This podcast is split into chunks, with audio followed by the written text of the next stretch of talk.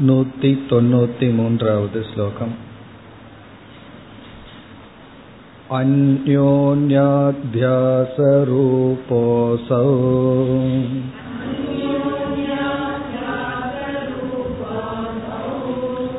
अन्नलिप्तपटो यथा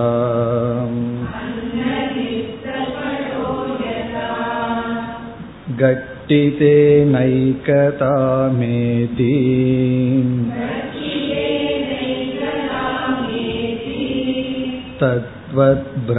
तद्वद्भ्रान्त्यैकतां गतः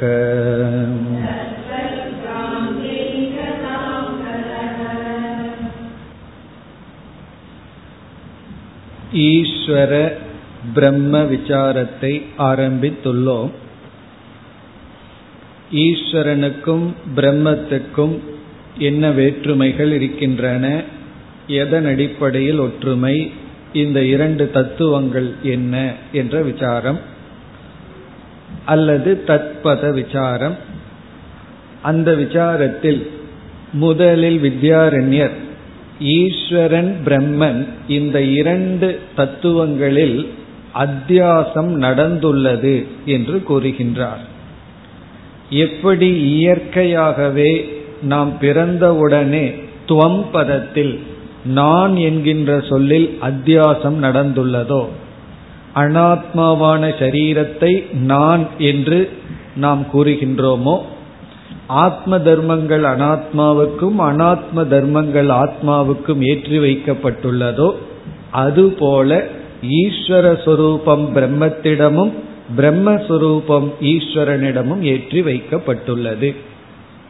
அது என்ன என்று மிக தெளிவாக நூத்தி தொண்ணூத்தி இரண்டாவது ஸ்லோகத்தில் கூறினார். அதாவது சத்தியத்துவம் பிரம்மத்தினுடைய சொரூபம் சத்தியத்துவம் இருத்தல் உண்மை அது ஈஸ்வரனிடம் ஏற்றி வைக்கப்பட்டுள்ளது.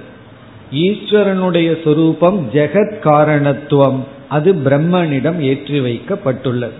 அப்படி ஜெகத் காரணத்துவம் என்ற ஹேது பிரம்மத்துக்கும் சத்தியத்துவம் என்கின்ற சொரூபம் ஈஸ்வரனுக்கும் ஏற்றி வைக்கப்பட்டுள்ளது. இது யாரால்? ஆபாத திருஷ்டி என்று சொன்னார். ஆபாத திருஷ்டினா சரியான அறிவில்லாதவர்களால் இவ்விதம் செய்யப்பட்டுள்ளது என்று கூறி பிறகு அவர் கொடுத்த பட திருஷ்டாந்தத்துடன் இப்பொழுது சம்பந்தப்படுத்துகின்றார். நூத்தி தொண்ணூத்தி மூன்றாவது ஸ்லோகத்தில் அந்யோன்ய அத்தியாச ரூபக அசௌ. அசௌ என்றால் இந்த அந்யோன்ய அத்தியாச ரூபக. அந்யோன்ய அத்தியாசம்னா நமக்கு தெரியும் ஒன்றின் தர்மம் மற்றொன்றில் அதன் தர்மம் மற்றொன்றில் ஏற்றி வைக்கப்படுவது. அது எப்படி? இப்பொழுது உதாகரணத்துடன் சம்பந்தப்படுத்துகின்றார். யதா அன்னலிப்த படக. அன்னலிப்த படக. நமக்கு ஞாபகம் இருக்க வேண்டும் உதாகரணம். தௌத படக தூய்மையான துணி சுத்த பிரம்மத்துக்கும். கட்டித படக என்றால் ஈஸ்வரன் கஞ்சி போடப்பட்ட துணி. கஞ்சி போடப்பட்ட துணியை தான் கட்டித படக என்று சொல்கின்றோம். அது வந்து ஈஸ்வரன். மூன்றாவது வந்து லாஞ்சிதக. அது வந்து அவுட்லைன் பென்சில்ல வந்து அவுட்லைன் எழுதுறது ஹிரண்ய கர்ப்பன். அடுத்தது ரஞ்சிதக. அது விராட். கலர் எல்லாம் கொடுத்துட்டோம்னா விராட். இப்படி நம்ம உதாகரணத்துல பார்த்துள்ளோம். இப்ப இங்க வந்து தௌத்த படக கட்டித படக. அதாவது சுத்த படக கட்டித படக. அதுதான் சுத்த பிரம்மன் ஈஸ்வரனுக்குள்ள அத்தியாசம். அதை இங்கு கூறுகின்றார். இப்பொழுது ஸ்லோகத்தை பார்த்தால் யதா முதல் வரியில அன்னலிப்த படக. இங்கு ஒரு வார்த்தையை சேர்த்தி கொண்டு பூர்த்தி செய்ய வேண்டும். முதல் வரியில அன்னலிப்த படக கட்டிதக பவதி. அப்படி வாக்கியத்தை எடுத்துக்கொள்ள வேண்டும். யதா எவ்விதம் அன்னலிப்த படக கட்டிதக பவதி. அப்படின்னு என்ன அர்த்தம்? அன்னலிப்தபடகன கஞ்சி போடப்பட்ட துணியானது கட்டித படமாக மாறுகின்றது. அதாவது சுத்த துணி சுத்தமான படம் கஞ்சி போடப்பட்டால் அது கட்டித படமாக மாறி விடுகிறது. இனி இரண்டாவது வரையில பார்த்தா கட்டிதேன ஏகதாம் ஏதி. இங்கு ஒரு சொல்லை சேர்த்து கொள்ள வேண்டும். சுத்த படக. சுத்த படக கட்டிதேன ஏகதாம் ஏதி. இப்பொழுது குழப்பம் என்னவென்றால் தூய்மையான துணி கட்டித படத்துடன் ஒன்றாகி விட்டது. ரெண்டுக்கும் வேறுபாடு தெரியவில்லை. ஒரிஜினலா இருக்கிற துணியும் கஞ்சி போடப்பட்ட துணிக்கும் வித்தியாசம் இல்லாமல் கலந்து விடுகிறது. அப்ப இரண்டாவது வரி எப்படி படிக்கணும்? கட்டிதேன ஏகதாம் ஏதி கட்டித படத்துடன் துணியுடன் ஒன்றாகி விட்டது. எது என்றால் சுத்த படக. தூய்மையான துணி கஞ்சி போடப்பட்ட துணியுடன் ஒன்றாகி விட்டது. ரெண்டுக்கு வித்தியாசம் தெரியாமல் இருக்கின்றது. அது எப்படி கட்டித படமாக ஆனதுன்னா அன்னலிப்தக. அன்னலிப்தம்னா அன்னம்னா இந்த இடத்துல கஞ்சி. லிப்தகன கஞ்சி போடப்பட்ட துணியானது கட்டிதம் படம் என்ற தன்மையை அடைகிறது. கட்டித படமானது கஞ்சி போடுவதற்கு முன்னாடி இருக்கின்ற துணியுடன் ஒன்றாக தெரிகிறதோ? இது வந்து உதாகரணம். இந்த இடத்துல என்னன்னா தூய்மையான துணி ஃபர்ஸ்ட் ஸ்டேஜ் கஞ்சி அதே துணிக்கு போடுறோம். அப்ப தூய்மையான துணியும் கஞ்சி போடப்பட்ட துணிக்கும் வேறுபாடு தெரியாமல் நமக்கு ஒன்றாகி விட்டது. இதுதான் உதாகரணம்.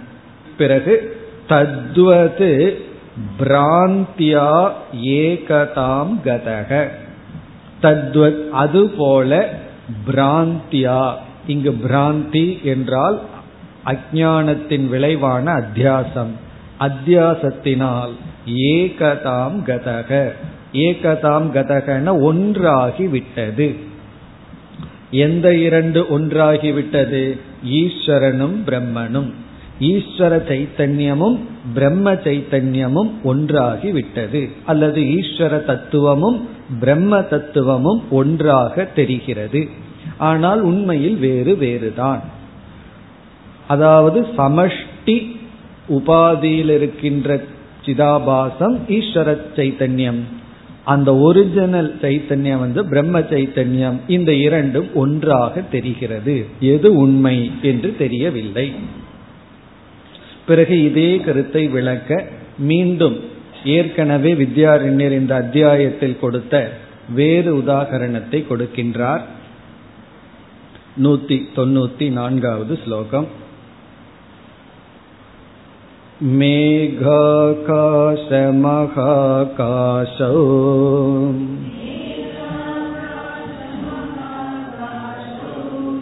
विविच्येतेन पामरैः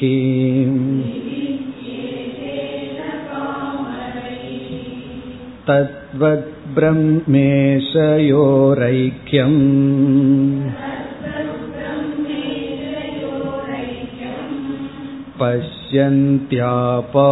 पश्यन्त्यापातदर्शिनः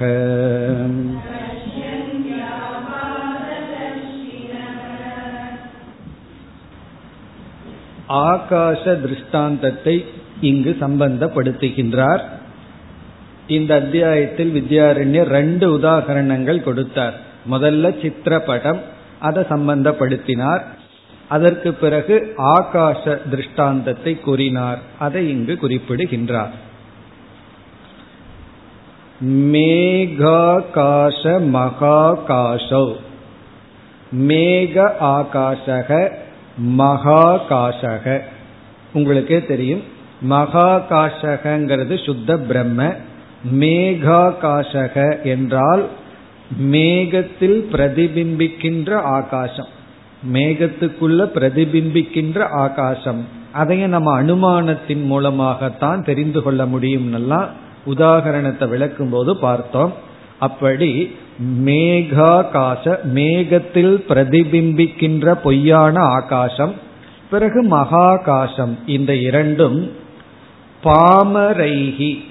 பாமரக அப்படின்னா சிந்திக்காதவர்கள் புத்தி அற்றவர்கள் வெறும் பிரத்யக்ஷ பிரமாணத்துல மட்டும் இருப்பவர்கள் பாமரர்கள். கண்ணு என்ன சொல்லுதோ அதுதான் அவர்களுக்கு ஞானம். அனுமானம் முதல் கொண்டு அவர்கள் செல்ல மாட்டார்கள். யூகம் முதல் கொண்டு அவர்களிடம் இருக்கார். எதை நம்ம பார்க்கிறோம் எதை கேட்கிறோமோ அவர்களெல்லாம் பாமரர்கள். நம்ம எல்லாம் படிச்சுட்டோம் அப்படின்னா பண்டிதர்கள்னு நினைக்கிறோம். ஆனா உண்மையிலேயே பல விஷயங்கள்ல பாமரர்களா தான் இருக்கும். விவகாரத்துக்குள்ள இப்ப யாராவது ஒரு வார்த்தையை சொன்னா அந்த வார்த்தையை தான் பிடிச்சிட்டு சண்டை போட்டுட்டு இருக்கு. நீ இப்படி சொன்ன நீ இப்படி சொன்ன நீ இப்படி சொன்ன. அது பாமர புத்தி. உண்மையிலான புத்தி இருந்ததுன்னா அவன் அப்படி சொல்வதனுடைய உள்ளர்த்தம் என்ன? ஏன் இவ்வார்த்தை அவரிடமிருந்து வந்தது? அது ஸ்லிப் ஆஃப் டங்கா இருந்திருக்கலாம். ஏமாந்து அவங்க சொல்லியிருக்கலாம். அல்லது ஒரு சூழ்நிலையினால் அவர்கள் தவறா நினைச்சு சொல்லியிருக்கலாம். கொஞ்சம் ஆராய்ச்சி பண்ணி பார்த்தா அதை நினைச்சு அவர்களிடம் பகைமையை வளர்த்துக்க வேண்டிய அவசியமே இல்லை துவேஷிக்க வேண்டிய அவசியமே இல்லை. இப்படி நம்ம பார்க்கணும் அப்படின்னா பிரத்யக்ஷ பிரமாணத்துக்கு அடுத்த பிரமாணம் போகணும். கொஞ்சம் யூகிச்சு அவர்கள் ஏன் இப்படி செய்தார்கள் காரிய காரண தத்துவத்துக்கு போகணும். அதெல்லாம் இல்லாம வெறும் எதை கேட்கிறோமோ அதையவே பிடிச்சிட்டு இருக்கிறது. எதை பார்க்கிறோமோ அது சத்தியம். இப்படி நினைத்து கொண்டிருப்பவர்கள் சூக்மமான விஷயத்தை பிரித்து புரிந்து கொள்ள மாட்டார்கள். அதை கூறுகின்றார் ந விவிச்சியேதே ந விவிச்சியேதேன பிரித்து புரிந்து கொள்ள மாட்டார்கள். பாமரர்கள் வந்து சூக்மமான விஷயத்தை பிரித்து புரிந்து கொள்ள மாட்டார்கள். இங்கு சூக்மமான விஷயம் என்ன? மகாகாசம் மேகாகாசம் இதை புரிந்து கொள்ள மாட்டார்கள். உண்மையிலேயே பாமரர்களுக்கு ஆகாசமே புரியாது. ஆகாசம்னா என்னன்னு புரிய வைக்கிறதுக்குள்ளே பெரிய கஷ்டமாயிடும். காரணம் என்ன தெரியுமோ? அவர்களுக்குள்ளேயும் ஆகாசம் இருப்பதனால். புத்திக்குள்ளேயும் ஆகாசம் இருப்பதனால் சில பேர்த்துக்கு ஸ்பேஸ்ன்னு சொன்னா அது என்ன அது என்னன்னு கொஞ்சம் புரிஞ்சுக்கிறதே கஷ்டம். அதே போல லைட். லைட்டினுடைய தத்துவத்தை புரிஞ்சுக்கிறது கஷ்டம். ஸ்பேஸ்னுடைய தத்துவத்தை புரிஞ்சுக்கிறது கஷ்டம். அப்படி இருக்கும்போது அவங்க மகாகாசம் அது ரிஃப்ளெக்ட் பண்ற மேகாகாசத்தை பிரித்து புரிந்து கொள்ள மாட்டார்கள். தத்வது அதுபோல பிரம்ம ஈஷயோகோ பிரம்மத்துக்கும் ஈஸ்வரனுக்கும் பிரம்ம ஈஷயோகோ ஐக்கியம் பஷ்யந்தி. பிரம்மத்துக்கும் ஈஸ்வரனுக்கும் ஐக்கியத்தை பார்க்கின்றார்கள். வேற்றுமை இன்மையை பார்க்கின்றார்கள். யார்? ஆபாத நக ஆபாத தரிசினா அஜானத்துடன் இருப்பவர்கள் அஜானத்துடன் பார்ப்பவர்கள் அறிவற்றவர்கள். ஆபாத நக நம்ம ஏற்கனவே ஆபாதம்ங்கிற வார்த்தைக்கு அர்த்தம் பார்த்தோம். பாதம் அப்படின்னு சொன்னா அஜான துவம்சம் அஜானத்தினுடைய நாசம். ஆபாதம்னா அஜானத்தை அழிப்பதற்கு முன் இருக்கின்ற திருஷ்டி. அஜானத்திற்கு முன் இருக்கின்ற திருஷ்டியை உடையவர்கள் அஜானத்தை அழிப்பதற்கு முன் இருக்கின்ற திருஷ்டி. அப்படின்னு என்ன? அஜானத்துடன் பார்ப்பவர்கள் ஈஸ்வரனுக்கும் பிரம்மத்திற்கும் ஐக்கியத்தை பார்க்கின்றார்கள். இதெல்லாம் கவனமா நம்ம புரிஞ்சுக்கணும். இந்த கிளாஸ் ஃப்ளோவில் இருந்தா தான் இந்த வார்த்தை புரியும். திடீர்னு எடுத்து படிச்சோம் அப்படின்னு வச்சுக்கோமே இதை மட்டும். ஈஸ்வரனுக்கும் பிரம்மத்திற்கும் ஐக்கியத்தை பார்ப்பவர்கள் முட்டாள் அப்படின்னு சொன்னா என்ன ஆயிரும் தெரியுமோ? அப்படின்னா இன்னும் அத்வைதத்தை பார்ப்பவர்கள் வந்து ஐக்கியம்ங்கிறது பொதுவாக அத்வைதத்துல பயன்படுத்துறோம். நம்ம என்ன சொல்லுவோம்? உண்மையிலேயே ஈஸ்வரன் வேறல்ல பிரம்மன் வேறல்ல ஈஸ்வரனும் ஜீவனும் வேறல்ல. பிரம்மனும் ஜீவனும் வேறல்ல. ஐக்கியத்தை பார்க்கணும்னு சொல்லிட்டு இருக்கோம். ஆனா இங்க வித்யாரண்யர் என்ன சொல்றார்? அஜானிகள் தான் ஈஸ்வரனுக்கும் பிரம்மத்திற்கும் ஐக்கியத்தை பார்ப்பார்கள். எப்படி நம்ம இதை சரியா புரிந்து கொள்கின்றோம் புரிந்து கொள்ள வேண்டும்? ஈஸ்வரன் வந்து மித்யா பிரம்மன் வந்து சத்தியம். அப்போ மித்யா சத்தியம் அப்படின்னு புரிந்துட்டு ஈஸ்வரனுக்குள்ள இருக்கிற சைத்தன்யமும் பிரம்மனுடைய சைத்தன்ய சொரூபமும் தான் ஐக்கியமே தவிர ஈஸ்வரன்கிற தத்துவம் ஜெகத் காரணத்துவம்ங்கிற ஒரு தன்மை சைத்தன்யத்துக்கு இருக்கின்ற தன்மை மித்தியா இப்ப இவங்க எதை ஐக்கியமா பார்க்கிறார்கள்? பிரம்ம தத்துவமும் ஈஸ்வரனுடைய மித்தியா அம்சத்தையும் ஐக்கியப்படுத்தி விட்டார்கள். அப்படி புரிந்து கொள்ள வேண்டும். அது தவறு தானே ஈஸ்வரனிடம் இருக்கின்ற மித்தியாத்துவம் அது என்ன? காரணத்துவம். இந்த ஜெகத்துக்கு காரணமாக இருக்கின்ற தன்மை. அதை பிரம்மஸ்வரூபமாக பார்த்து பிரம்மத்துடன் ஐக்கியப்படுத்துகிறார்கள். அப்ப வந்து ஈஸ்வரனையும் பிரம்மத்தையும் ஐக்கியமாக அறிவிலிகள் பார்க்கிறார்கள்ங்கிற இடத்துல ஈஸ்வரனிடத்தில் இருக்கின்ற சைத்தன்ய அம்சத்தை விட்டுவிட்டு ஈஸ்வரனிடம் இருக்கின்ற மித்யா அம்சமான ஜெகத் காரணத்துவத்தை எடுத்துக்கொண்டு அந்த ஜெகத்காரணத்துவ தன்மையை பிரம்மனிடம் ஒன்றாக பார்க்கிறார்கள் பிரம்மஸ்வரூபமாக பார்க்கிறார்கள். அப்போ அப்படின்னு என்ன அர்த்தம்? பிரம்மத்தினுடைய சத்தியத்துவம் ஈஸ்வரனுடைய காரணத்துவத்துல போய் ஈஸ்வரன் ஜெகத்காரணம் அதை சத்தியமாக பார்க்கிறார்கள். அப்படி புரிந்து கொள்ள வேண்டும். இங்க ரொம்ப நுணுக்கமான இடம். இப்ப ஈஸ்வரனிடத்தில் இருக்கின்ற ஜெகத்காரணத்துவங்கிற தன்மையை பிரம்மனிடத்தில் இருக்கின்ற சத்தியத்துவத்தோடு கலந்து ஐக்கியப்படுத்தி விடுகிறார்கள். இது வந்து நம்ம பல மதங்கள்ல பார்க்கலாம். இப்ப ஈஸ்வரனுக்கு வந்து அருவமா உருவமா அப்படின்னு எல்லாம் கேள்வி வரும்பொழுது சிலர் சொல்வார்கள் அந்த கடவுளுக்கு வந்து உருவம் கிடையாது. அப்ப எந்த மதம் கடவுளுக்கு உருவத்தை கொடுக்குதோ அது ரொம்ப சாதாரண நிலையில் இருக்கிற மதம். அப்படியெல்லாம் சொல்வார்கள். இதுல அவர்களெல்லாம் செய்யற தப்பு என்னன்னா பகவானுக்கு வந்து ஈஸ்வரன்கிற வார்த்தையை சொல்லி காடுங்கிற வார்த்தையை சொல்லி அவருக்கு உருவம் இல்லை அப்படின்னு சொல்லிட்டா அவருக்கு வந்து நாமமும் இருக்கக்கூடாது. அப்ப இவங்க என்ன செய்வார்கள்? நாமம் கொடுப்பார்கள் பெயர் கொடுப்பார்கள் கடவுளுக்கு. ஆனா உருவம் கூடாது அப்படின்னு சொன்னா அப்ப பகவான் அவங்க என்ன சொல்கிறார்களோ அதுல தெளிவில்லை. இப்ப அங்கேயே வந்து சகுண பிரம்மத்தை நிர்குண பிரம்மத்தை புரியாமல் பேசுகிறார்கள். இப்ப நம்ம வேதாந்த சாஸ்திரத்துல மிக தெளிவாக சகுணம் என்று வந்தால் அனந்த ரூபம் அனந்த நாமம்.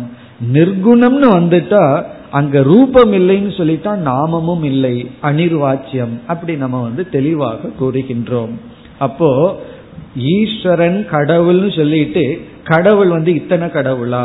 கடவுளுக்கு இவ்வளவு ரூபங்கள். இப்படி எல்லாம் கேள்வி ஏன் வருகிறதுன்னு சொன்னா அவர்கள் வந்து நிர்குண சகுண பிரம்மத்தை குழம்பி புரிந்துள்ளார்கள். அவங்க வந்து அருவம்னு சொல்லும் போது நிர்குணத்தை வச்சுக்கிறாங்க. பிறகு வந்து சகுண பிரம்மத்தை புரிஞ்சுக்காம அது எப்படி ஈஸ்வரனுக்கு பல ரூபங்கள் பல நாமங்கள் பல கடவுள்கள் அது எப்படி இந்த உலகமே ஈஸ்வரனாகும் இப்படி எல்லாம் கேள்விகள். ஆனா அவர்கள் அதே சகுனத்தை பகவானுக்கு கொடுத்து விடுவார்கள். ஒரு நாமம். ஒரு ஏதோ ஒரு பேர். இந்த பேரை சொல்லி அழைத்தா தான் அது பகவானை அழைக்கின்றோம். இந்த குழப்பங்கள் எல்லாம் வருவதற்கு என்ன காரணம்னா இங்கு வித்யாரண்யர் சொன்னார் பிரம்ம ஈசயோகோ ஐக்கியம். பிரம்மத்துக்கும் ஈஸ்வரனுக்குள்ள இருக்கிற ஐக்கியத்துல தான் இந்த குழப்பம். அப்ப நமக்கு இப்ப என்ன புரிகிறதுன்னு சொன்னா பிரம்மத்துக்கும் ஈஸ்வரனுக்கும் அத்தியாசம் இருக்கு அப்படிங்கிறது மத பேதங்களிலிருந்தே விளங்குகின்றது. ஒவ்வொரு மதத்தை சார்ந்தவர்களும் இதுதான் ஈஸ்வரன் சொன்னதிலிருந்து வேறு ஈஸ்வரன் கிடையாது. அப்படி யாராவது சொன்னால் அது எதை குறிக்குதுன்னா அவர்கள் வந்து அவர்களை அறியாமல் நிர்குண சகுணத்தை தவறாக புரிந்துள்ளார்கள் கலந்து புரிந்துள்ளார்கள். இப்ப இந்த அத்தியாசமும் இருக்கு. எதை போலனா ஜீவர்களிடம் இருக்கின்ற ஆத்ம அனாத்ம அத்தியாசத்தை போல ஈஸ்வரனுடைய விஷயத்திலும் அத்தியாசம் இருக்கின்றது. இப்படி முதலில் இந்த நூத்தி தொண்ணூத்தி நான்காவது ஸ்லோகம் வரை அத்தியாச சித்தியை செய்தார். அதாவது குழப்பம் இருக்கின்றது என்று முடிவு செய்தார். எதில் ஆரம்பித்தார்? நூத்தி எண்பத்தி எட்டாவது ஸ்லோகத்தில் ஆரம்பிச்சு இந்த நூத்தி தொண்ணூத்தி நாலு வரை ஈஸ்வர பிரம்ம விஷயத்தில் குழப்பம் இருக்கிறது. ஆகவே என்ன செய்தாகணும்? அதை பிரித்து புரிந்து கொள்ள வேண்டும். இனி நூத்தி தொண்ணூத்தி ஐந்திலிருந்து இருநூத்தி முப்பத்தி ஆறாவது ஸ்லோகம் வரை ஈஸ்வர பிரம்ம விசாரம். ஏன் இந்த விசாரத்தை பண்ணணும்? அதை நிலைநாட்டிட்டார். பாமரர்கள் அல்லது அஜானிகள் என்ன செய்துள்ளார்கள்? ஈஸ்வர பிரம்ம விஷயத்தில் குழம்பி உள்ளார்கள். அத்தியாசம் செய்துள்ளார்கள். ஆகவே இனி நாம் என்ன செய்ய வேண்டும்? பிரித்து புரிந்து கொள்ள வேண்டும். அதை எப்படி பிரித்து புரிந்து கொள்கின்றோம்?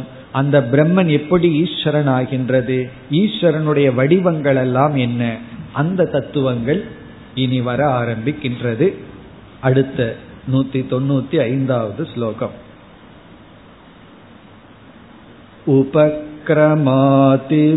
उपक्रमातिभिर्लिङ्गैः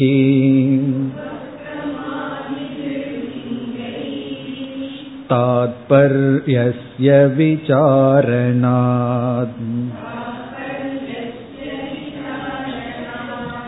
असङ्गं ब्रह्म मायावी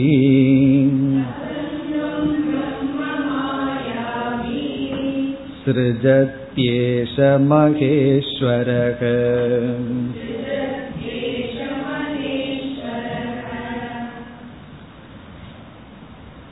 இந்த ஸ்லோகத்தில் ஈஸ்வரனுக்கும் பிரம்மத்துக்கும் உள்ள வேற்றுமையை எந்த அடிப்படையில் வேறுபடுகிறார்கள் எந்த அடிப்படையில் ஒன்றுபடுகிறார்கள் என்ற ஞானத்தை எப்படி அடைதல் என்ற உபாயத்தை கொடுக்கின்றார்.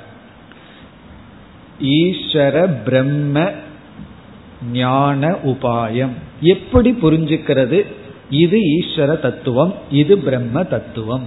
அதற்கு உபாயம் என்ன? அதை இங்கு குறிப்பிடுகின்றார்.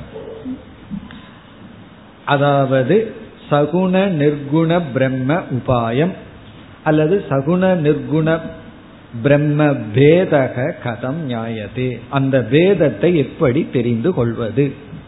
இதுதான் சகுண பிரம்ம இதுதான் நிர்குண பிரம்மன்னு பிரித்து எப்படி புரிந்து கொள்வது? அதை இங்கு குறிப்பிடுகின்றார்.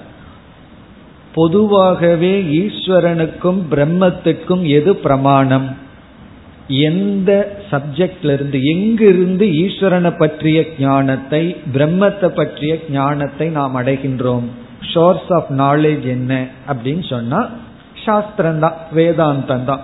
இப்ப வேதாந்தம்ங்கிற சாஸ்திரத்திடமிருந்து தான் ஈஸ்வரனை பற்றிய ஞானத்தையும் பிரம்மத்தை பற்றிய ஞானத்தையும் அடையிறோம். இந்த இரண்டுக்குள்ள தனித்தனி தன்மைகளை பற்றி பிறகு எங்கிருந்து அறிந்தாகணும்? அதே வேதாந்தத்திலிருந்து தான் அறிந்தாக வேண்டும். ஆனா வேதாந்தத்தை படிக்கும் பொழுதே குழப்பம் வருகிறதே அப்படின்னு சொன்னா நம்ம ஏற்கனவே தெரிஞ்ச கருத்தை தான் இங்கு குறிப்பிடுகின்றார். ஒரு சாஸ்திரத்துல ஒரு தத்துவத்தை நிர்ணயம் செய்ய வேண்டும் என்றால் அதை ஒரு முறை உபனிஷத்தை படிச்சுட்டாலோ அல்லது ஒரு வாக்கியத்தை மட்டும் எடுத்து பார்த்துட்டாலோ நமக்கு புரிந்து விடாது. இப்ப வந்து இந்த நூத்தி தொண்ணூத்தி நாலாவது ஸ்லோகத்துல கடைசி வரியை மட்டும் நம்ம படிச்சோம்னா குழப்பம் வந்துடும் அதை நம்ம பார்த்தோம். பிரம்மத்துக்கும் ஈஸ்வரத்துக்கும் உள்ள ஐக்கியத்தை ஆபாத தர்ஷிகள் தான் பார்க்கிறார்கள். பிறகு இனி ஒரு இடத்துல பார்த்தோம்னா ஆத்ம அனாத்ம விவேகத்தை அஜானிகள் தான் செய்வார்கள் அப்படின்னு இருக்கு. அது எப்படி ஆத்ம அனாத்ம விவேகத்தை அஜானிகள் செய்வார்கள்னா ஞானிகளுக்கு அனாத்மான்னு ஒன்று இருந்தா தானே விவேகம் பண்றதுக்கு. அவர்களுக்கு இருக்கிறதெல்லாம் ஆத்மா தான் அந்த நிலையில பார்த்தோம்னா அது அப்படி. பிறகு வந்து ஞானிகள் தான் ஆத்மா அனாத்ம விவேகம் செய்வார்கள் அப்படின்னு சொல்லப்பட்டிருக்கு. இப்படி உபனிஷத்துக்குள்ள பார்த்தோம்னா தனித்தனியா பிட்டு பிட்டா எடுத்து பார்த்தோம்னா நம்ம எந்த கன்க்ளூஷனுக்கும் வர முடியாது. அதுல இருந்து என்ன தெரியுதுன்னா சில பேர் பிட்டு பிட்டா தான் கேட்டு பழகுவார்கள். கொஞ்ச நாள் கேட்கறது விட்டுறது அப்புறம் ஏதோ ஒன்று கொஞ்சம் காதல போடுறது. அப்ப எப்படி நமக்கு புரியும்?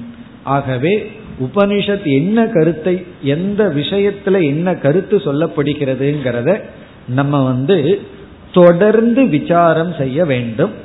அந்த தொடர்ந்து செய்கின்ற விசாரத்தினுடைய முறை வந்து நம்ம வந்து தாத்பரியத்தை நிச்சயம் செய்ய வேண்டும். இதுக்கு பேர் தான் தாத்பரிய நிச்சயம் அப்படின்னு சொல்லு தாத்பரிய நிச்சயம்னா பல முழுமையாக உபனிஷத்தை படிச்சு அதுல சில நியமங்களை எல்லாம் புகுத்தி நாம் ஒரு நிச்சயம் செய்ய சில விதிமுறைகள் இருக்கின்றது. அந்த விதிமுறைகள் படி விசாரத்தில் ஈடுபட வேண்டும். அது நீங்க ஏற்கனவே படிச்சிருக்கலாம் நம்மளும் பார்த்திருக்கோம். அந்த விதிமுறைக்கு பேரு உபக்கிரமாதி ஷட்லிங்கக. உபக்கிரமம் முதலிய ஆறு விதமான லிங்கத்தின் துணை கொண்டு தாத்பரியத்தை நிச்சயம் செய்ய வேண்டும். அதாவது ஆறு அடையாளங்கள் ஆறு ஹேது லிங்கங்களை வச்சு இதுதான் தாத்பரியம்னு நிச்சயம் செய்ய வேண்டும். அதுக்கு சாஸ்திரத்துல பொதுவா கொடுக்கிற உதாகரணம் வந்து சாந்தோக்கிய உபனிஷத்துல தத்துவமசிங்கிற மகா வாக்கியத்தை எடுத்துட்டு இந்த தத்துவமசிங்கிற மகா வாக்கியம் தான் உபனிஷத்தினுடைய தாற்பயம் அதாவது ஜீவ பிரம்ம ஐக்கியம்தான் தாற்பயம் அப்படிங்கிறத நிலைநாட்டுவார்கள். ஏன்னா உபனிஷத்துல சாந்தோக்கியத்துல எத்தனையோ கருத்துக்கள் பேசப்பட்டுள்ளது. எந்த ஒரு மைய கருத்துக்காக மற்ற கருத்துக்கள் பேசப்பட்டது. அதை தாத்பரிய நிச்சயம் செய்யும் இப்ப சில பேர் நம்ம வீட்டுக்கு வருவார்கள் திடீர்னு. உடனே நம்ம யோசிப்போம் எதுக்கு இன்னைக்கு இவர் வந்திருக்கார் அப்படின்னு. வந்த உடனே ஏதோ பேசிட்டு இருப்பார். நீங்க நல்லா இருக்கீங்களா? நான் நல்லா இருக்கிறேன்னா அது எப்படி இருக்கு? இது எப்படி இருக்குன்னு பேசிட்டு இருப்பார். நம்ம அதுவும் பேசிட்டு இருப்போம். நமக்கு உள்நோக்கம் என்ன இருக்குன்னு தெரியுமோ? எந்த ஒரு தாற்பயத்துக்கு இன்னைக்கு ஆள் வீட்டுக்கு வந்திருக்கு. வராத ஆள் இன்னைக்கு வந்திருக்கார். எதற்கு? அப்புறம் அப்படியே மெதுவா சொல்லுவார். ஒரு ஒரு பத்தாயிரம் ரூபாய் கடன் வேணும் அப்படின்னு சொல்லுவார். அப்ப புரிஞ்சு போயிடும் நமக்கு தாத்பரியம் புரிஞ்சு போயிடும் அப்போ இதுல இருந்து என்ன தெரியுதுன்னா ஒருத்தர் வந்து நம்ம இடத்துல அரை மணி நேரம் பேசிட்டு இருந்தாலும் நம்ம மனசு பூரா தாத்பரிய நிச்சயத்துல தான் இருக்கும். என்ன ஒரு முக்கிய குறிக்கோளுக்காக வந்திருக்கார்? அதே போல உபனிஷத்து எதேதோ பேசுது. எந்த ஒரு முக்கிய கருத்தை பேசுவதற்கு மீதியை எல்லாம் பேசுது. அதான் தாத்பரிய நிச்சயம். அந்த நிச்சயம் வந்து ஆறு விதமான அங்க அடையாளங்களுடன் அங்க அடையாளம்னா பேச்சில ஆறு விதமான அடையாளங்கள். என்னென்னலாம் பேசுதுங்கிறதுல ஆறு விதமான உபதேசத்திலிருந்து கண்டுபிடிக்கணும். அதுதான் இங்கு சொல்லப்படுகிறது. அதனுடைய ஆரம்பம் உபக்கிரமம் இருக்கிறதுனால இங்கு சொல்லப்படுகிறது உபக்கிரமாதிபிகி லிங்கைகி. உபக்கிரமம் முதலிய லிங்கங்கள் மூலமாக லிங்கம்னா அடையாளம் குழு. குளூன்னு சொல்லலாம் அடையாளம் சொல்லலாம். உபக்கிரமம் ஆதி முதலிய லிங்கங்களினால் தாத்பரியசிய விசாரணா தாத்பரியத்தை நாம் விசாரம் செய்து முடிவு செய்து பொழுது நமக்கு இப்படிப்பட்ட ஞானம் கிடைக்கும். தாத்பரியசிய விசாரணா தாத்பரியத்தை நாம் விசாரிப்பதன் மூலமாக அதாவது தாத்பரிய நிச்சயம் செய்வதன் மூலமாக. நமக்கு தெரிஞ்சிருந்தாலும் இங்க ஜஸ்ட் ஞாபகப்படுத்திக்குவோம் அந்த ஆறு என்ன அப்படின்னு சொல்லி இப்போ உபக்கிரமம் அப்படின்னு சொன்னா எந்த ஒரு மைய கருத்தை உபனிஷத் பேச விரும்புகிறதோ அதை தான் ஆரம்பத்தில் கூறும். அப்போ ஆரம்பத்தில் கூறுதல் உபக்கிரமம் உபக்கிரமம்னா பிகினிங்ல ஃபர்ஸ்ட் சொல்லுவது ஆரம்பத்துல கூறுவது. பிறகு உபசம்ஹாரம் அப்படின்னு சொன்னா முடிவுரை. இந்த ரெண்டும் சேர்ந்து ஒரு லிங்கம் ஆகும் உபக்கிரமம் ஒரு லிங்கம் உபசம்ஹாரம் ஒரு லிங்கம் அல்ல. உபக்கிரம உபசம்ஹாரம். அது ஒரு லிங்கம் ஒரு அடையாளம். இப்ப எந்த கருத்தை உபனிஷத் பேச விரும்புகிறதோ அதை ஆரம்பத்துல சொல்லி பிறகு அதே கருத்தை முடிவுரையாக சொல். நம்ம ஒரு கட்டுரை எழுதினாலும் எந்த மைய கருத்தை நம்ம கட்டுரைக்கு கருத்தா வச்சிருக்கிறோமோ அதை முகவுரையில அறிமுகப்படுத்துவோம். பிறகு முடிவுரையிலே அறிமுகப்படுத்துவோம். அப்படி உபக்கிரம உபசம்ஹாரக இரண்டாவது லிங்கம் வந்து அந்த கருத்து மீண்டும் மீண்டும் சொல்லப்படும் அபியாசக. இரண்டாவது வந்து அபியாசம். அபியாசம்னா எகெயின் அண்ட் எகெயின் எந்த ஒரு கருத்து மீண்டும் மீண்டும் சொல்லப்படுகிறதோ அதற்கு முக்கியத்துவம் இருக்கிறது. நம்மளும் அப்படித்தான். ஒரு கருத்தை வந்து வலியுறுத்த விரும்பினோம்னா அதை திருப்பி திருப்பி சொல்லுவோம். உண்மையிலேயே திருப்பி திருப்பி சொல்வது வந்து புனருக்தி தோஷம்னு சாஸ்திரத்தில் அது ஒரு தோஷம். உன்னை திருப்பி திருப்பி சொல்லிட்டு இருந்தா நம்ம கோபம் வருமா வராதா? கண்டிப்பா அதை நம்ம விரும்புறதில்லை. நம்மளும் செய்யக்கூடாது தான் ஆனால் அதற்கு முக்கியத்துவம் கொடுக்கணுங்கிற எண்ணத்துல திருப்பி சொன்னா அதற்கு பெயர் அபியாசம். அதனாலதான் ஒருத்தர் சொன்னார் நான் ஜபம் எல்லாம் பண்ண மாட்டேன். காரணம் என்னன்னா அது புனருக்தி தோஷம்னார். அப்படி அல்ல ஜபம் பண்றது புனருக்தி தோஷம் அல்ல இதுதான் வேதாந்தம் படிச்சு மிஸ்யூஸ் பண்றதுன்னு சொல்றது. வேணும்னு ஒரு முறை பகவானுடைய நாமத்தை சொல்லியாச்சு அது அதுக்கு சும்மா சொல்றது அப்படி. அப்படி இல்லை என்ன ஒருவர் வந்து புதுசா ஒரு ஆசிரமத்துக்கு போயிருந்தார். அந்த ஆசிரமத்தில் வாழ்ந்திருந்த மகானுடைய சமாதி இருக்கு. அங்க இருக்கிற ஆசிரமவாசிகள்லாம் டெய்லி சமாதிக்கு போய் நமஸ்காரம் பண்ணிட்டு வர்றது அது ஒரு ருட்டீன் அது ஒரு மஸ்ட் அந்த ஆசிரமத்திலிருந்து அது பண்ணணும் பண்ணுவார்கள். இவர் புதுசா போனவர் ஒரே நாள் போய் நமஸ்காரம் பண்ணிட்டு வந்துட்டார். செகண்ட் டே தான் நான் பண்ணிட்டேன் எதுக்கு மறுபடியும் போய் பண்ணணும்னு? காரணம் என்ன அப்படின்னா அது வந்து அபியாசம். நம்ம டெய்லி ஒரு மகான நினைக்கிறோம் வழிபடுறோம் அப்படின்னு. ஆகவே திரும்ப திரும்ப வந்து தாத்பரிய நிச்சயத்துக்கு சொன்னா அது தோஷம் அல்ல அது குணம். தேவையற்றதை திரும்ப திரும்ப பேசினா தான் அது தோஷம். அது அபியாசம். மூன்றாவது வந்து அபூர்வதா. அபூர்வதா அப்படின்னா நமக்கு தெரியாததை சொல்லி இருக்க வேண்டும். நமக்கு தெரியாதது அங்க இருந்தா அதுதான் அது நமக்கு தாத்பரியம். தெரிஞ்சதையே உபனிஷத் சொல்லுச்சுன்னா அது சொல்றதுல தாத்பரியம் இல்லை. இப்ப உபனிஷத்து வந்து பஞ்சபூதம் இருக்கு அப்படின்னு சொல்லுதுன்னா பஞ்சபூதம் உண்மையில இருக்குங்கிற ஞானத்தை உபனிஷத் நமக்கு கொடுக்கல. ஏன்னா அதுதான் பிரத்யக்ஷ பிரமாணத்துல நமக்கு தெரியுது. ஆகவே நமக்கு எது தெரியாதோ அதை சொன்னாதான் அதுலதான் தாத்பரியம் இருக்கின்றது. அது அபூர்வதா. நான்காவது வந்து பலம் பிரயோஜனம். இந்த ஞானத்துல இந்த பலன் என்று பிரயோஜனம் சொல்லப்பட்டிருக்க வேண்டும். பிரயோஜனம் சொல்லாத அறிவுக்கு அந்த அறிவுல தாத்பரியம் இல்லை முக்கியத்துவம் இருக்கின்றது அதற்கு அடுத்தது வந்து அர்த்தவாதக. ஐந்தாவது அர்த்தவாதம்.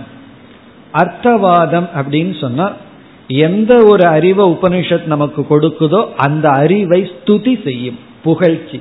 இந்த ஞானத்தினுடைய மேன்மை இப்படிப்பட்டது என்று புகழும் பிறகு வந்து அந்த புகழ்ச்சிக்கு பேர் அர்த்தவாதம். அர்த்தவாதத்தில் இனி ஒரு அங்கமும் இருக்கின்றது. இந்த ஞானம் இல்லாதவர்களை உபனிஷத் நிந்தனை செய்யும். அந்த நிந்தனையும் அர்த்தவாதம். ஸ்துதி நிந்தா. இப்ப வந்து அத்வைத ஞானத்தை புகழ்ந்து துவைத ஞானத்தை இகழ்வது அர்த்தவாதம். இகழ்வதுன்னு சொன்னா அதற்கு அனர்த்த பலன்னு சொல்வது. நேக நானாஸ்தி கிஞ்சன. இங்கு வந்து இருமை கிடையாது. மிருத்யோச மிருத்யும் ஆப்னோதி ஏ இக நானேவ பஷ்யதி. மரணத்திலிருந்து மரணத்திற்கு ஒருத்தன் செல்வான். யார் இங்கு இருமையை பார்க்கின்றானோ. இதெல்லாம் என்னன்னா நிந்தா. இப்ப துவைத நிந்தை அத்வைத ஸ்துதி. இதற்கு பேர் அர்த்தவாதம். பிறகு அடுத்தது வந்து இறுதியா உபபத்திகி. உபபத்தி அப்படின்னா சில உதாகரணங்கள் மூலமாக லாஜிக்கலா அதை நிலைநாட்ட முயற்சி செய்த இப்ப ஊர்ணனாபி திருஷ்டாந்தத்தை கொடுக்கிறது. கொடுத்து வந்து ஈஸ்வரனை உபாதான காரணம் நிமித்த காரணம்னு சொல்றது அப்படி லாஜிக்கலா தர்க்கத்தை பயன்படுத்தி அந்த கருத்தை நிலைநாட்டுதல். நமக்கு புரிய வைக்க முயற்சி செய்தல். இப்படி உபக்கிரம உபசம்ஹாரம் ஒன்று இரண்டாவது அபியாசம் மூன்றாவது அபூர்வதா நான்காவது பலம் ஐந்தாவது அர்த்தவாதம் ஆறாவது உபபத்தி. உபபத்தினா லாஜிக்கலா தர்க்க மூலமா அந்த கருத்தை நிலைநாட்டுதல். இப்படி இந்த ஆறு விதமான அடையாளங்களை நம்ம அப்ளை பண்ணி அந்த விசாரத்தை நாம் மேற்கொண்டால் சாஸ்திரங்கள்ல சிரவணம்ங்கிறதுக்கு லட்சணமே. நம்ம சாதாரணமா சிரவணம்னா சாஸ்திரம் கேட்டல்னு சொல்லிடுவோம் ஆனா லட்சணமே இந்த உபக்கிரமாதி ஷட்லிங்கங்கள் மூலமாக விசாரம் செய்தல் என்றே சொல்லப்படும். அட்வான்ஸ்டு கிரந்தத்தை எல்லாம் சிரவணத்துக்கு லட்சணமே இந்த ஆறு லிங்கங்களுடன் செய்கின்ற விசாரத்திற்கு பேரு தான் சிரவணம். இந்த ஆறு அடையாளங்களை குழு உதவிய நாடாம விசாரம் பண்ணோம்னா நம்ம வந்து விஷயங்களை தெரிஞ்சுக்குவோம். உபனிஷத் இதெல்லாம் பேசியிருக்கு. ஆனா தாத்பரியத்தை நிச்சயம் செய்ய முடியாது. இப்படி இங்க என்ன சொல்கின்றார் வித்யாரண்யர்? இந்த தாற்பய நிச்சயமாக நம்ம சாஸ்திரத்தை கேட்டோம்னா தான் நமக்கு வந்து இது ஈஸ்வர சுரூபம் இது பிரம்மஸ்வரூபம்னு புரியும். எப்படி புரியும்? அந்த கருத்தை இரண்டாவது வரியிலேயே சொல்லிடுறார். அப்ப இரண்டாவது வரையிலேயே வித்யாரண்யர் வந்து பிரம்மஸ்வரூபம் என்ன ஈஸ்வர சுரூபம் என்ன? அந்த விசார பலனை கூறுகின்றார்.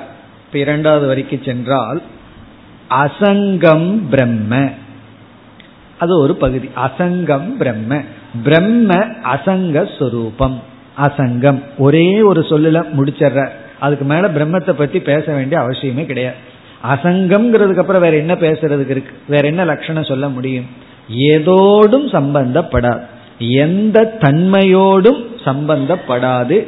எந்த தன்மையும் தன்னிடம் அற்றது. நிர்குணம் அப்படிங்கறத அசங்கம்ங்கிற வார்த்தையில பயன்படுத்துற. அதாவது காரணத்துவங்கிற குணம் கிடையாது. அதாவது படைக்கப்பட்டதுங்கிற குணம் கிடையாது. அப்படி எந்த குணமும் கிடையாது. அசங்கம். எதனுடனும் சம்பந்தப்படாதது பிரம்ம. இப்ப பிரம்மத்தினுடைய சொரூபத்தை நம்ம எப்படி தாற்பரிய நிச்சயம் பண்றோம்? பிரம்ம அசங்கம் இது தாற்பரிய நிச்சயக. இதுதான் நிச்சயம். பிறகு யார் ஈஸ்வரன்? அடுத்த சொல் மாயாவி. மாயாவி தான் ஈஸ்வரன். சரி அவர் என்னதான் செய்கின்றார்? ஏஷக மகேஸ்வரக சிருஜதி. இந்த மாயாவியான ஈஸ்வரன் ஏஷக மகேஸ்வரக. மகேஸ்வரகன்னா அனைத்துக்கும் தலைவனாக காரணமாக இருப்பவர் சிருஜதி. சிருஜதினா படைக்கின்றார்.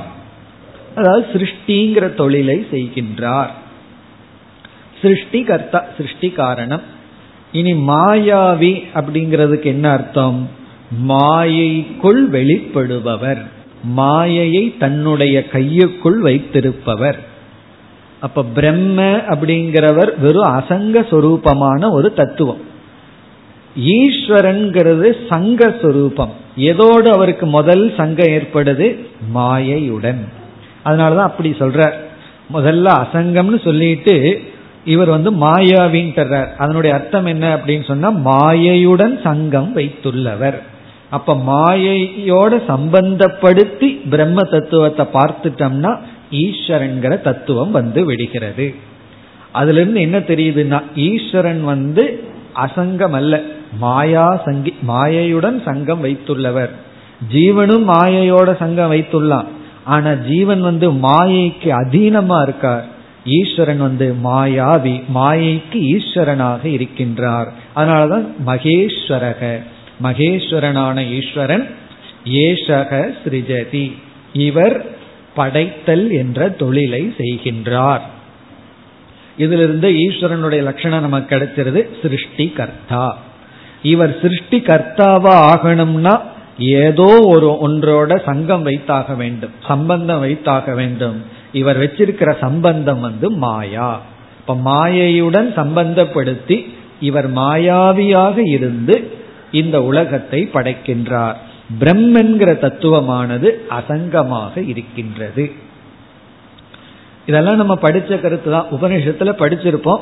ஆனா ரொம்ப நுணுக்கமா போய் படிச்சிருக்க மாட்டோம் ஓரளவுக்கு அப்படியே பார்த்துட்டு வருவோம். இந்த மாடு வந்து மேல் புல் இந்த நுனிப்புல் மேயறது போல இங்க வித்யாரண்யர் வந்து அடிப்புல் வரைக்கும் போவார்.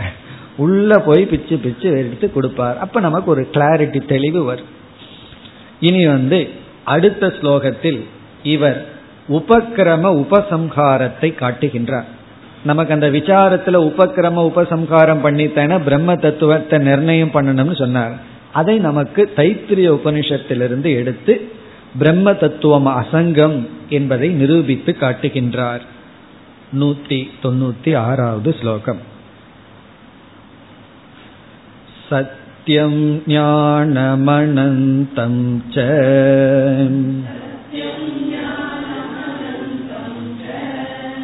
उपक्रम्योपसंहृतम्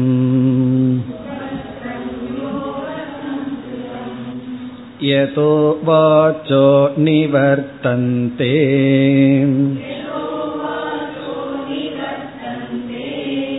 इत्यसङ्कत्वनिर्णयः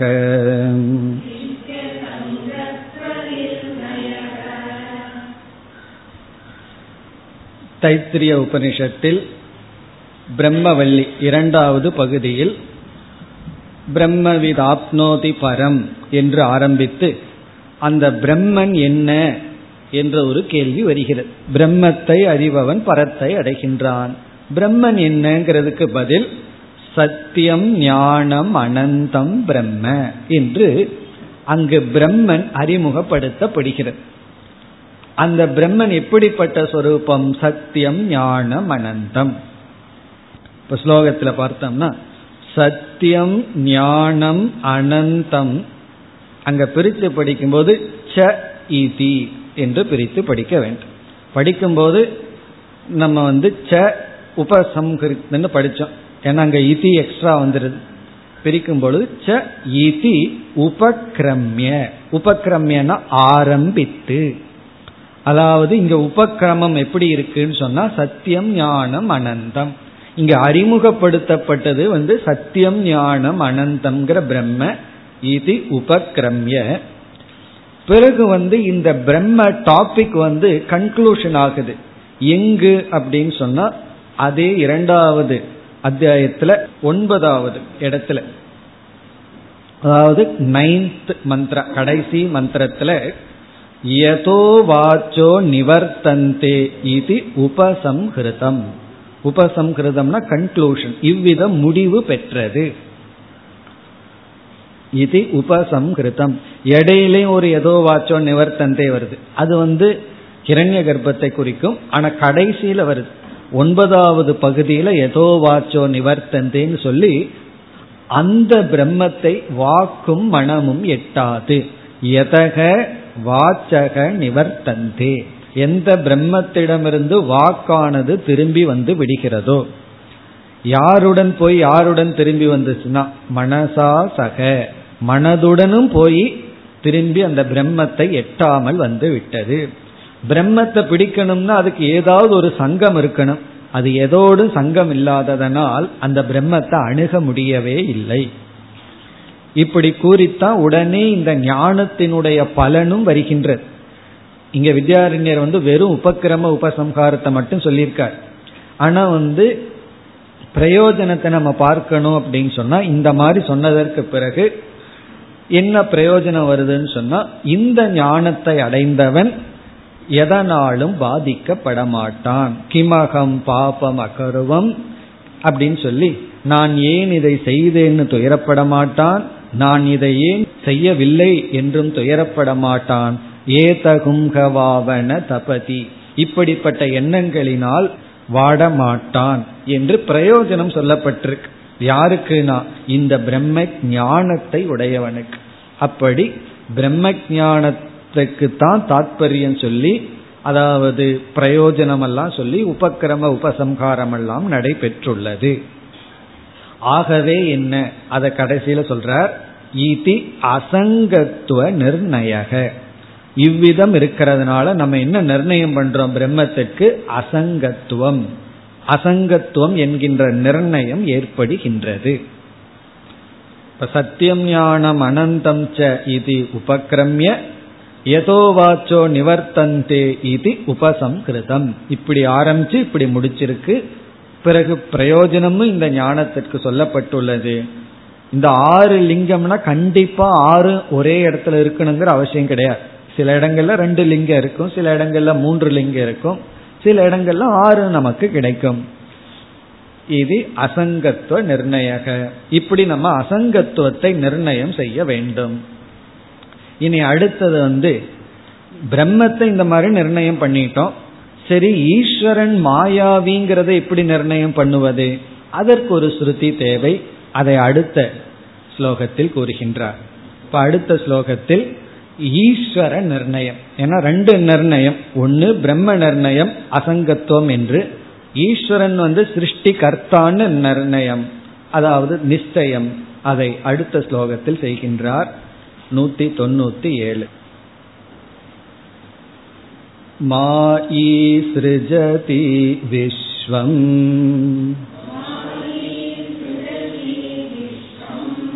सन्निरुद्धस्तत्र मायया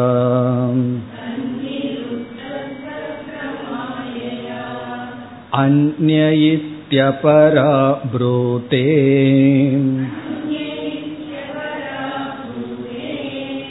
श्रुतिस्तेनेश्वरसृजे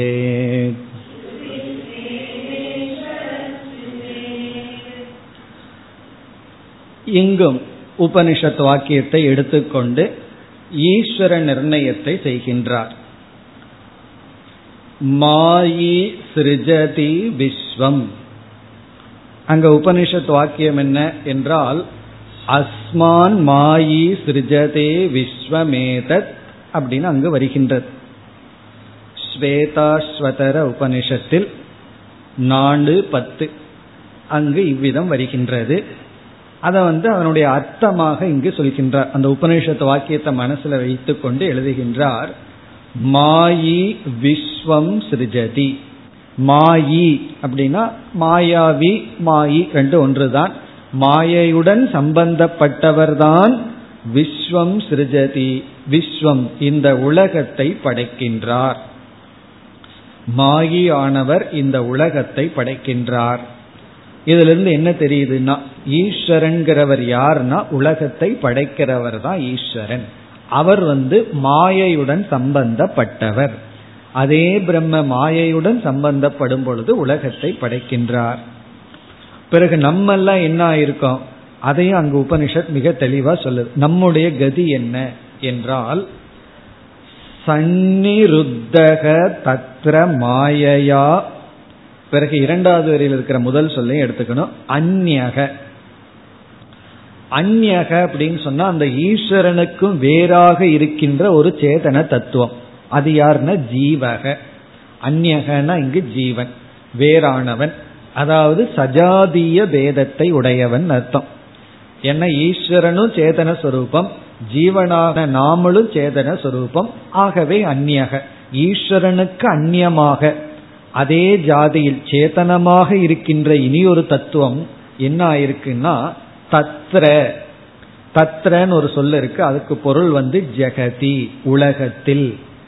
இந்த உலகத்தில். தத்ரனா இதில். இதில் அல்லது அதில் அப்படின்னு சொன்ன இந்த உலகத்தில் மாயையா மாயையினாலேயே சன் நிருத்தக சந்நிருத்தகன பத்தக. பந்தப்பட்டுள்ளான்.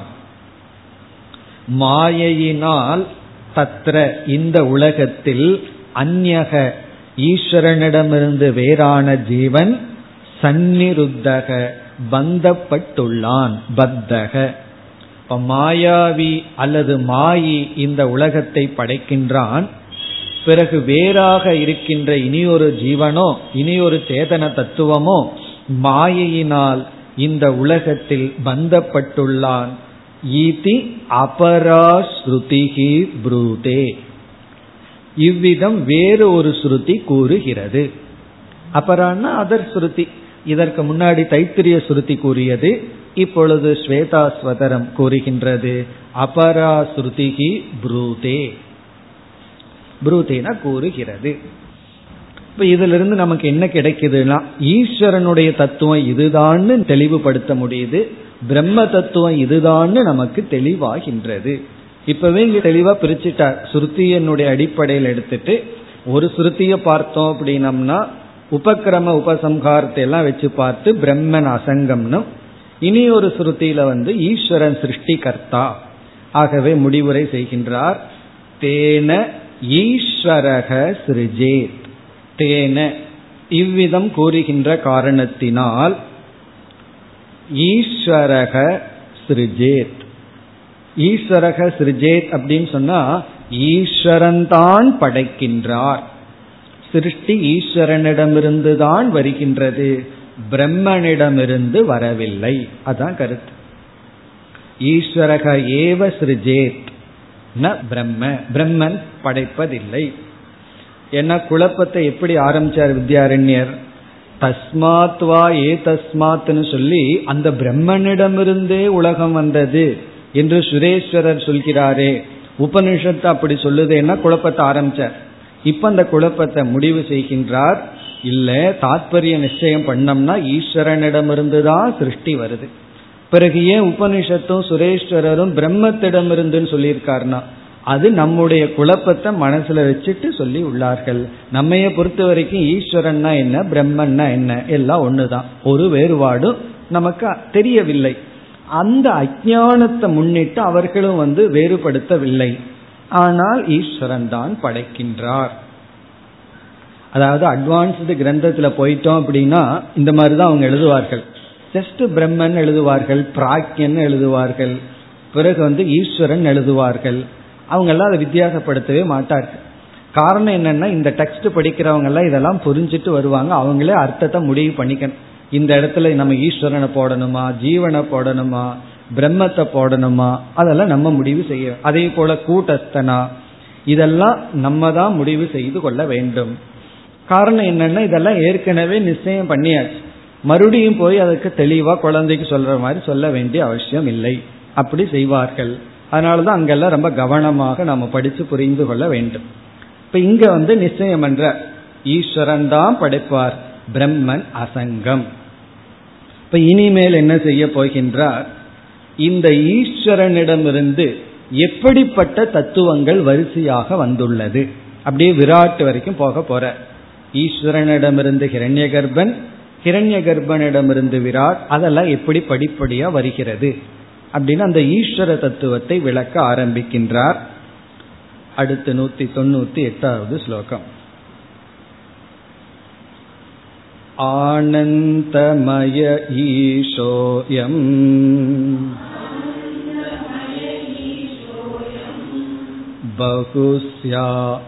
बहुस्यामित्यवैक्षत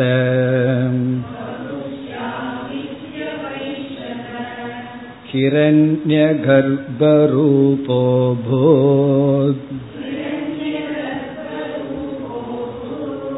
सुप्तिस्वप्नो यथा भवेत्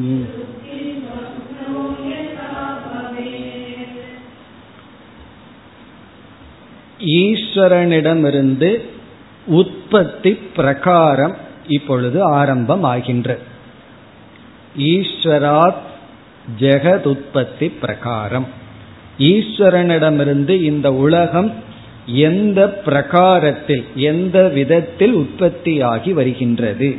அதை இப்பொழுது இங்கு குறிப்பிடுகின்றார். அதுவும் உபனிஷத்தை மனசுல வச்சுட்டு தான் உபனிஷத் வாக்கியங்களை மனதில் வைத்துக்கொண்டு பேச ஆரம்பிக்கின்றார். ஆனந்தமயக அயம் ஈஷக. ஆனந்தமயக அல்லது மாயாமயக அல்லது சமஷ்டி காரண சரீர ரூபாக அயம் ஈஷக. இந்த ஈசன் யார் அப்படின்னு சொன்னா ஆனந்தமயக. இப்ப இந்த இடத்துல கவனமாக சமஷ்டி ஆனந்தமயக. ஏன்னா வெஷ்டி ஆனந்தமயம்னா ஜீவனாயிரும் காரண சரீரமாயிரும். இது வந்து சமஷ்டி ஆனந்தமயம். சமஷ்டி ஆனந்தமயத்துக்கு தான் மாயான்னு பேரு. ஆகவே மாயாமயக அயம் ஈஸ்வரக. இந்த காரண ரூபத்துக்குள்ள விகல்பம் கிடையாது.